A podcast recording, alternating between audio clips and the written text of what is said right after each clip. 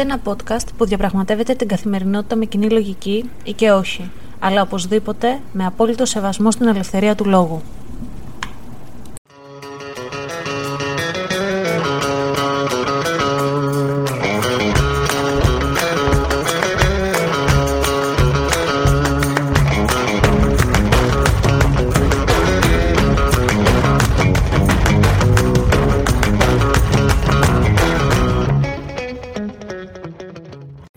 Καλησπέρα σας ή καλημέρα σας, γιατί δεν ξέρω τι ώρα ακούτε αυτό το podcast.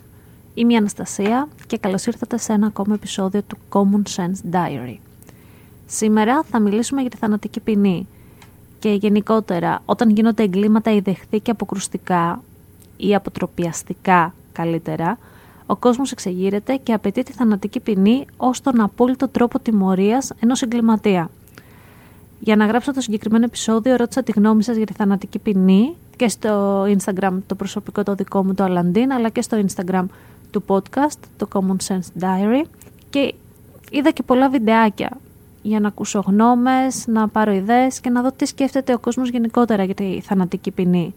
Δεν θέλω να σας πω ψέματα. Έχω σκεφτεί και εγώ αρκετές φορές στη ζωή μου ότι σε κάποιους ανθρώπους αξίζει ο θάνατος. Στην Πισπερίγκου για παράδειγμα, που κατηγορείται ότι σκότωσε τα τρία της παιδιά, όταν άκουσα ότι υπάρχει πιθανότητα να έχει κάνει αυτό, μέσα μου έβραζα, φώναζα ε, και έλεγα της αξίζει ο θάνατος. Ή στον ε, βιαστή και προαγωγό της 12χρονης, ε, του 12χρονου αυτού παιδιού, στον Κολονό, φώναζα ακριβώς το ίδιο, ότι τέτοιοι άνθρωποι δεν αξίζει να ζουν.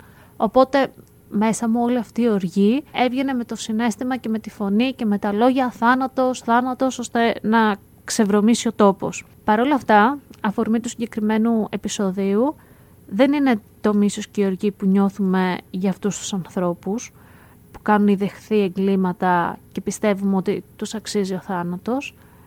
Είναι η καταδικαστική απόφαση διαδηλωτών στο Ιράν εις θάνατον. Δικαστήριο του Ιράν καταδίκασε άλλα τρία άτομα σε θάνατο δια απαγχωνισμού επειδή συμμετείχαν στις διαδηλώσεις ενάντια στο καθεστώς που συγκλονίζουν τη χώρα από τον περασμένο Σεπτέμβριο. Ένας κατηγορούμενος βρέθηκε ένοχος για το θάνατο ενός αστυνομικού, ο δεύτερος για τον τραυματισμό ενός φύλακα και ο τρίτος για καταστροφή δημόσιας περιουσίας και πρόκληση τρόμου. Η ίδια ποινή επιβλήθηκε λίγα 24 ώρα νωρίτερα σε δύο ακόμα συλληφθέντες. Και οι πέντε καταδικάστηκαν ταυτόχρονα για πόλεμο κατά του Θεού. Πρόκειται για όρο της Ιρανικής δικαιοσύνης για να περιγράψει μεγάλα εγκλήματα κατά του κράτους ή του Ισλάμ. Πάνω από 2.000 άτομα αντιμετωπίζουν κατηγορίες για διάφορα εγκλήματα λόγω της συμμετοχής τους στις κινητοποιήσεις και πολλοί εξ αυτών κινδυνεύουν με απαγχωνισμό. Σύμφωνα με τη μη κυβερνητική οργάνωση Iran Human Rights με έδρα το Όσλο, στις διαδηλώσεις με αφορμή το θάνατο της Μαχσά Αμινή έχουν σκοτωθεί τουλάχιστον 326 άνθρωποι. Από αυτούς οι 43 ήταν ανήλικοι. Πάμε όμως να δούμε τι είναι η θανατική ποινή και τι ισχύει για την Ελλάδα, καθώς και το τι πιστεύετε εσείς που θα έρθει στο τέλος αυτού του podcast. Οι απόψεις σας μου άρεσαν πάρα πολύ, με έβαλαν σε πολλές σκέψεις. Τροφή για σκέψη ούτως ή άλλως αυτό το podcast και πραγματικά μου δώσατε τροφή για σκέψη και θέλω όταν τελειώσει το συγκεκριμένο επεισόδιο να μου στείλετε ένα μήνυμα να μου πείτε τη γνώμη σας. Λοιπόν, τι είναι θανατική ποινή; Θανατική ποινή είναι η ποινή που επιβάλλεται σε έναν εγκληματία από τις αρχές ενός κράτους και έχει να κάνει με την αφαίρεση της ζωής αυτού. Είναι η αυστηρότερη ποινή που μπορεί να επιβληθεί και συχνά αποκαλείται ως η εσχάτη των ποινών γιατί προφανώς δεν μπορείς να την πάρεις πίσω, δεν, μπορείς, δεν έχουμε φτάσει ακόμα στο σημείο να ανασταίνουμε ανθρώπους. Στην Ελλάδα η θανατική ποινή καταργήθηκε το Δεκέμβριο του 1993 από την κυβέρνηση του Ανδρέα Παπανδρέου. Υπουργός Δικαιοσύνης τότε ήταν ο Γιώργο Κουβελάκης. Και πάμε να μάθουμε λίγα περισσότερα πράγματα για τον τελευταίο άνθρωπο που εκτελέστηκε στην Ελλάδα, τον Βασίλη Λιμπέρη. Η εκτέλεση του Βασίλη Λιμπέρη ήταν η τελευταία περίπτωση επιβολής της θανατικής ποινής στη χώρα μας.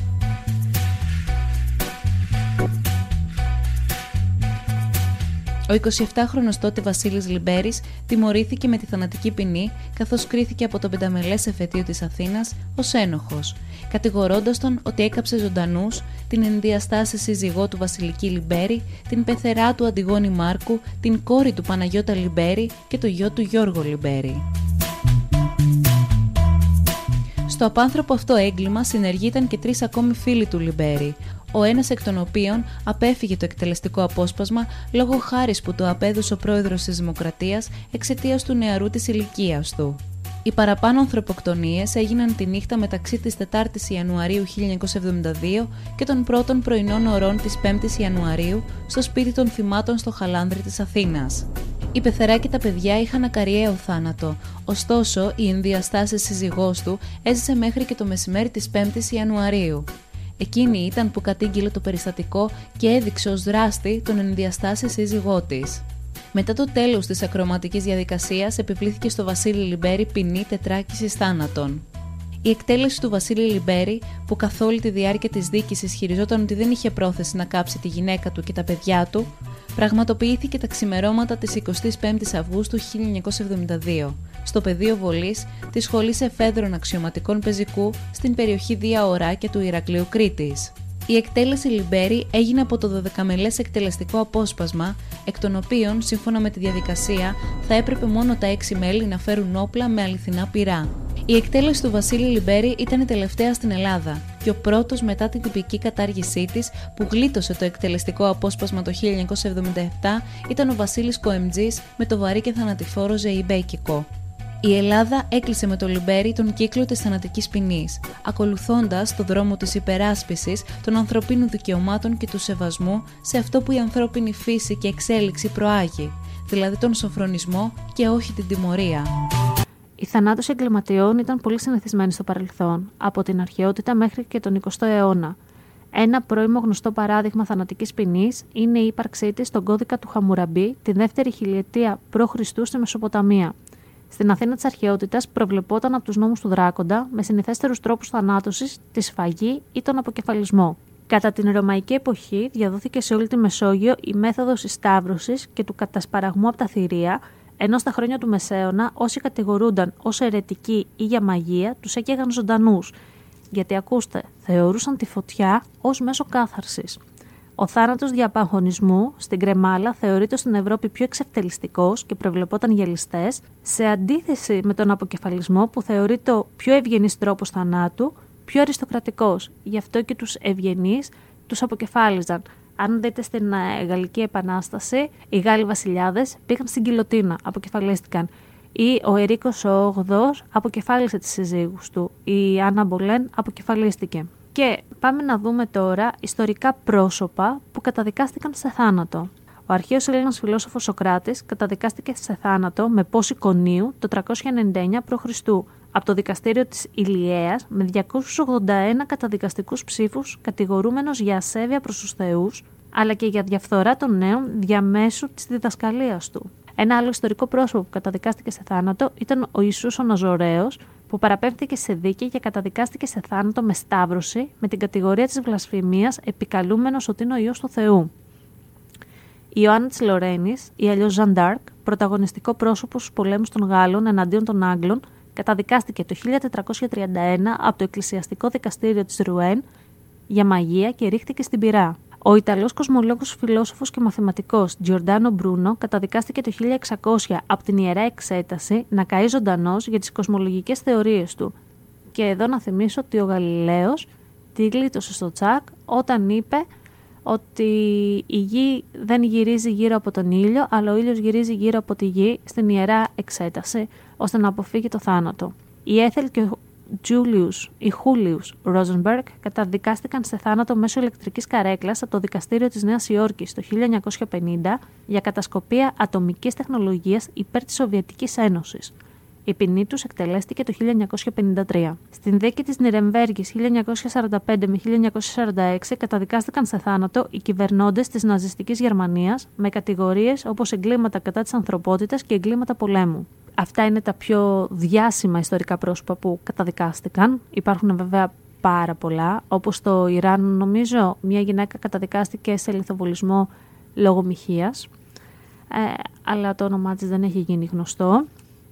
Και πάμε να δούμε όμως ότι τα λάθη που έχουν γίνει και καταδικάστηκαν άνθρωποι εις θάνατον, που τελικά η ιστορία απέδειξε ότι ήταν αθώοι. Λοιπόν, το 1991 στο Τέξας τον ΗΠΑ ξεσπάει φωτιά στο σπίτι του Κάμερον Τόντ Βίλιγχαμ.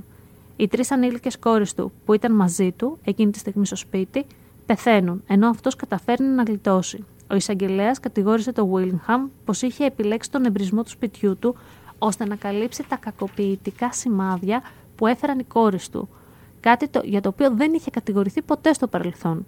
Για να το χωνέψουμε λίγο, ο εισαγγελέας τον κατηγόρησε ότι έκαψε τα παιδιά του ζωντανά ώστε να μην δει ο κόσμος ότι τα κακοποιούσε. Κάτι που δεν είχε αποδειχθεί και δεν είχε κατηγορηθεί ο άνθρωπος στο παρελθόν.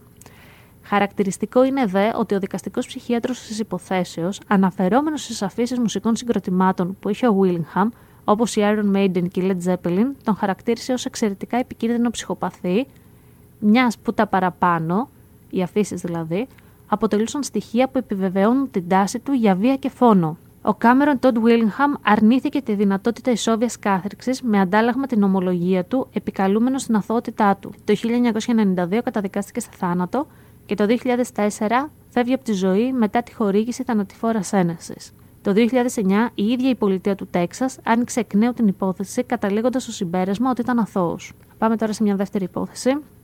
Τον Απρίλιο του 2015, ένας Αμερικανός που πέρασε σχεδόν 30 χρόνια στην πτέρυγα των θανατοπινητών σε φυλακή της Αλαμπάμα, κατηγορούμενος για δύο φόνους που ποτέ δεν έκανε, απαλλάχθηκε και αφέθηκε ελεύθερος από δικαστήριο των Ηνωμένων Πολιτειών. Είχε καταδικαστεί το 1985 για τη δολοφονία δύο υπαλλήλων fast food κατά τη διάρκεια ληστείας. Η αστυνομία δεν βρήκε ποτέ κανένα αποδεικτικό στοιχείο εναντίον του και επίσης την κρίσιμη μέρα όπου έγινε η ληστεία και η φόνη, αυτός δούλευε 25 χιλιόμετρα μακριά από το συμβάν σε μια αποθήκη. Ο δικηγόρος του είπε ότι καταδικάστηκε τόσο άμεσα εις θάνατον επειδή ήταν Αφροαμερικανός. Ο Willingham, ο οποίος καταδικάστηκε άδικα σε θάνατο, ήταν λευκός άνδρας. Αμερικάνικη έρευνα έδειξε πως περίπου ένας στους 30 που καταδικάζεται σε θανατική ποινή και εκτελείται, μακροπρόθεσμα αποδεικνύεται πως είναι αθώος. Ε, ένας συνταρακτικό γεγονός ήταν το αγοράκι το οποίο είχε καταδικαστεί σε θάνατο πριν από 90 χρόνια ε, ότι βίασε και σκότωσε δύο μικρά κοριτσάκια και αποδείχθηκε ότι το παιδί ήταν αθώο και το καταδίκασαν εις θάνατον μόνο και μόνο επειδή ήταν Αφροαμερικάνος. Βέβαια μιλάμε για 90 χρόνια πριν που ο φυλατικός διαχωρισμός σε ΣΥΠΑ ήταν στο ζενήθ του. Κάνοντας λοιπόν αυτή την έρευνα σε πολλά εισαγωγικά για το ποια είναι η γνώμη σας για τη θανατική ποινή, άκουσα ενδιαφέρουσες απόψεις. Οι περισσότεροι από εσάς κατευθείαν μου είπατε ότι είμαστε κατά της θανατικής ποινής, γιατί παραβιάζεται ανθρώπινα δικαιώματα. Ο Γιώργος μάλιστα μου είπε ότι ποιοι είμαστε εμείς ώστε να αποφασίσουμε αν αξίζει ή όχι ο θάνατος σε κάποιον. Βέβαια, μου συμπλήρωσε ότι έξω από το χορό πολλά τραγουδιά ξέρουμε και αν τύχαινε ένα συγγενής μας να πάθει κάτι, δεν ξέρουμε πώς θα αντιδρούσαμε. Παρ' όλα αυτά, το αίσθημα αυτό να ζητάμε το θάνατο θα ήταν ένα αίσθημα δικαίωσης στιγμιαίο. Και θα συμφωνήσω πολύ μαζί του σε αυτό. Α, άκουσα την άποψη ότι είμαι υπέρ της θανατικής ποινής στους ανθρώπους οι οποίοι δεν μπορούν να σοφρονιστούν και αποτελούν μεγάλο κίνδυνο για την κοινωνία όπως είναι οι παιδόφιλοι, οι βιαστές, οι κατά δολοφόνοι. Μια άλλη πολύ ενδιαφέρουσα άποψη ήταν ότι ποιος καθορίζει τον θάνατο ότι είναι τιμωρία. Ο χριστιανισμός ε, λέει ότι ο θάνατος είναι απλά μία μετάβαση στον παράδεισο σε έναν καλύτερο κόσμο. Οπότε ίσως ο θάνατος να μην είναι μία τιμωρία, αλλά να είναι μία λύτρωση. Εμένα η δική μου άποψη είναι κάπου στη μέση, να σας πω την καθαρά μου αλήθεια. Σε καμία περίπτωση δεν είμαι υπέρ της θανατικής ποινής. Όσο, όσες φορές και να την έχω ζητήσει όταν με πιάνουν τα νεύρα μου και η οργή μου με αυτά που ακούω και φρύτω. Κακά τα ψέματα, ως άνθρωποι οι οποίοι πολλές φορές κατακλυζόμαστε από τα συναισθήματά μας, η πρώτη μας αντίδραση είναι θάνατος, θανατική ποινή, να ξεβρωμίσει ο τόπος, αυτό που είπα και στην αρχή του επεισοδίου. Παρ' όλα αυτά, κάποιος ο οποίος καταδικάζεται σε θάνατο δεν τιμωρείται ουσιαστικά. Πιστεύω ότι ο σκοπός της τιμωρίας είναι και ο σοφρονισμός. Δηλαδή, να μπορέσει αυτός ο άνθρωπος να βγει στην κοινωνία καλύτερος και να ενταχθεί. Πιστεύω στις δεύτερες ευκαιρίες, εννοείται, το εφαρμόζω και στη ζωή μου και πιστεύω ότι με τη θανατική ποινή δεν έχεις την ευκαιρία να δώσεις δεύτερη ευκαιρία και να βγάλεις το καλό από κάποιον άνθρωπο. Βέβαια, έτσι όπως είναι τα καταστήματα σοφρονισμού, οι φυλακές αυτή τη στιγμή, οι άνθρωποι δεν σοφρονίζονται, απλά τους βοηθούμε να κάνουν καλύτερες γνωριμίες και να βγουν πολύ χειρότεροι από εκεί μέσα. Έχοντας ζήσει λοιπόν το χειρότερο στη φυλακή, δεν τους φοβίζει ότι θα ξαναπάνε εκεί πέρα. Νομίζω ότι καταλάβατε τι θέλω να πω. Δηλαδή, ξέρουν ότι μπορούν να επιβιώσουν. Το σοκαριστικό που διάβασα κάνοντας όλη αυτή την έρευνα είναι ότι αρκετοί ε, φυλακισμένοι στις Ηνωμένες Πολιτείες διαπράττουν εγκλήματα μέσα στην ε, φυλακή ώστε να μπουν στην πτέρυγα των θανατοποιητών, δηλαδή στο death row, για να εκτελεστούν. Το death row εδώ στην Αμερική διαρκεί 20 με 25 χρόνια, οπότε οι περισσότεροι από αυτούς κάποια στιγμή θα φύγουν από φυσικά αίτια και δεν θα προλάβουν να εκτελεστούν. Και οι συνθήκες διαβίωσης μέσα στις φυλακές ε, των θανατοποιητών είναι πολύ καλύτερες. Είναι πολύ καλύτερο το φαγητό, υπάρχει μεγαλύτερη ηρεμία, δεν ξεσπούν καυγάδες μεταξύ τους, γιατί όλοι ξέρουν ότι θα έχουν κάποιο σύντομο τέλος, οπότε κοιτούν να περάσουν όσο πιο φιλήσυχα μπορούν το μέρος της ζωής τους. Ο καθένας έχει τη δική του νοσοκόμα και κάτι που αναρωτήθηκε η Βασιλικού στο podcast της, το Murder Corner και με έβαλε και εμένα στις σκέψεις, είναι ότι αντί να φτιάξουμε τις συνθήκες διαβίωσης σε όλες τις φυλακές, ώστε να βγάλουμε από τους ανθρώπους τον καλύτερο εαυτό τους και να μπορέσουν να σοφρονιστούν, δίνουμε τις καλύτερες συνθήκες διαβίωσης σε ανθρώπους οι οποίοι θα πεθάνουν, τους οποίους τους έχουμε καταδικάσει σε θάνατο. Αυτό είναι κάτι που πραγματικά μου ανατείναξε το μυαλό. Τώρα από την άλλη, δεν λέω ότι να χαλάσουμε τις συνθήκες διαβίωσης και στους θανατοποιητέ, απλά να φτιάξουμε τις συνθήκες διαβίωσης όλων των ανθρώπων, ώστε ο σκοπός της φυλάκισης να είναι ο σοφρονισμός. Απ' την άλλη, ε, θα ήθελα να σκεφτείτε λίγο πώς περάσατε στην καραντίνα όταν ήσασταν κλεισμένοι μέσα στο σπίτι σας, στην πρώτη καραντίνα την αυστηρή του κορονοϊού, όταν ήσασταν κλεισμένοι μέσα στο σπίτι σας και είχατε το κινητό μαζί σας και το Netflix την τηλεόρασή σας, πόσο πιεσμένοι αισθανόσασταν και πόσο μέσα σε ένα κλουβί. Φανταστείτε οι άνθρωποι οι οποίοι μπαίνουν μέσα σε δωμάτια απομόνωσης, πώς αισθάνονται. Για μένα αυτό είναι η μεγαλύτερη τιμωρία που θα πληρώσει σε πολλά εισαγωγικά κάποιος το φόνο που έκανε, τον βιασμό που διέπραξε. Είναι ένα πολύ λεπτό ζήτημα. Σε καμία περίπτωση όμως, και σε αυτό είμαι κάθετη, δεν πρέπει κάποιος να θανατώνεται για τις ιδέες του. Αυτό που βλέπουμε να γίνεται στο Ιράν αυτή τη στιγμή, που άνθρωποι θα θανατωθούν ή θανατώνονται για τις ιδέες τους, είναι τραγικό και είναι κάτι που γίνεται σε όλα τα απολυταρχικά καθεστώτα. Βάζοντας μπροστά λοιπόν έναν Θεό, μία θρησκεία, προσπαθούμε να σταματήσουμε να διακινούμε ιδέες. Και αυτό να σας πάω λίγο πίσω στο παρελθόν, μου θυμίζει και τον Πισίστρατο, ο οποίος ήταν τυραννός και έκοβε όποιος τάχη ήταν μεγαλύτερο από τα υπόλοιπα. Νομίζω ότι καταλάβατε τον παραλληλισμό. Λοιπόν, κάπου εδώ φτάνουμε στο τέλος του σημερινού μας επεισοδίου. Σας ευχαριστώ πολύ που με ακούσατε. Θέλω πραγματικά τη γνώμη σας να μου πείτε εσείς τι πιστεύετε για τη θανατική ποινή; Είτε είστε υπέρ είτε είστε κατά. Αυτό ήταν ένα ακόμα επεισόδιο του Common Sense Diary και εμείς τα λέμε την άλλη Παρασκευή. Γεια σας! Αυτό το podcast βγαίνει κάθε Παρασκευή στις 7 η ώρα το απόγευμα ώρα Αμερικής και μπορείτε να το βρείτε στο Spotify, Apple Podcasts ή Google Podcasts. Μπορείτε να μας ακολουθήσετε και στο λογαριασμό μας στο Instagram common κάτω παύλα sense κάτω παύλα diary όπου περιμένουμε τις απόψεις σας αρκεί να γίνονται με σεβασμό και να έχουν επιχειρήματα.